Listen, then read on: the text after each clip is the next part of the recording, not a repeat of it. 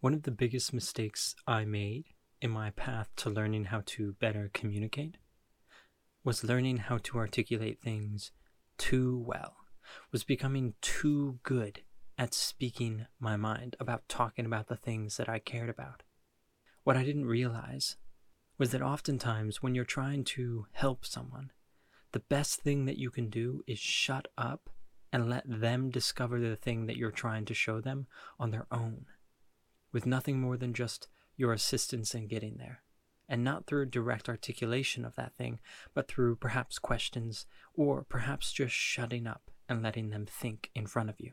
Communication is a two way street. And oftentimes, the best you can do, the best thing you can do communicating with someone, is getting out of your way and getting out of their way and letting them feel like you're in conversation with them by being quiet and letting them discover the thing that they're struggling to find. Oftentimes, when you feel like giving someone advice, the best pathway is not to actually articulate that advice for them. It's not to actually give them what they are asking for, so to speak.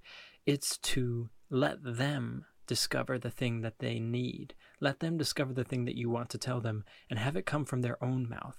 It will be 10 times more potent and powerful and actionable if they are the ones who are able to say it. When you realize that helping people is not all about giving good advice and being able to spot the thing that someone needs and then talk about it. When you realize that there's actually an entire another level that is about letting the person discover it for themselves, that is difficult. Not only is it difficult in that it takes an immense amount of practice to be able to get someone to be able to reveal something that they themselves can't see, but that is already within them, but also that is one of the most trying things as far as someone's patience and someone's willpower goes. Because, of course, we want to talk. Of course, when you know the answer, you want to blurt it out.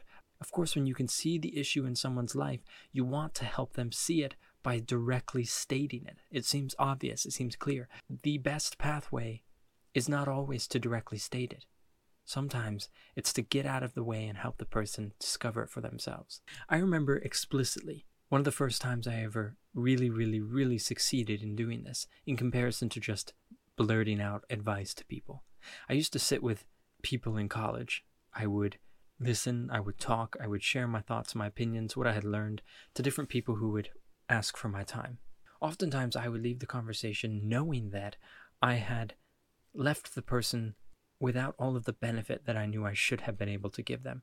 And it was directly proportional to how much I talked. I felt like the more I talked, the less goodness came out of the conversation. So I wanted to try this strategy that we've been talking about, about getting this person to say the thing that I would say to them, but getting them to say it themselves.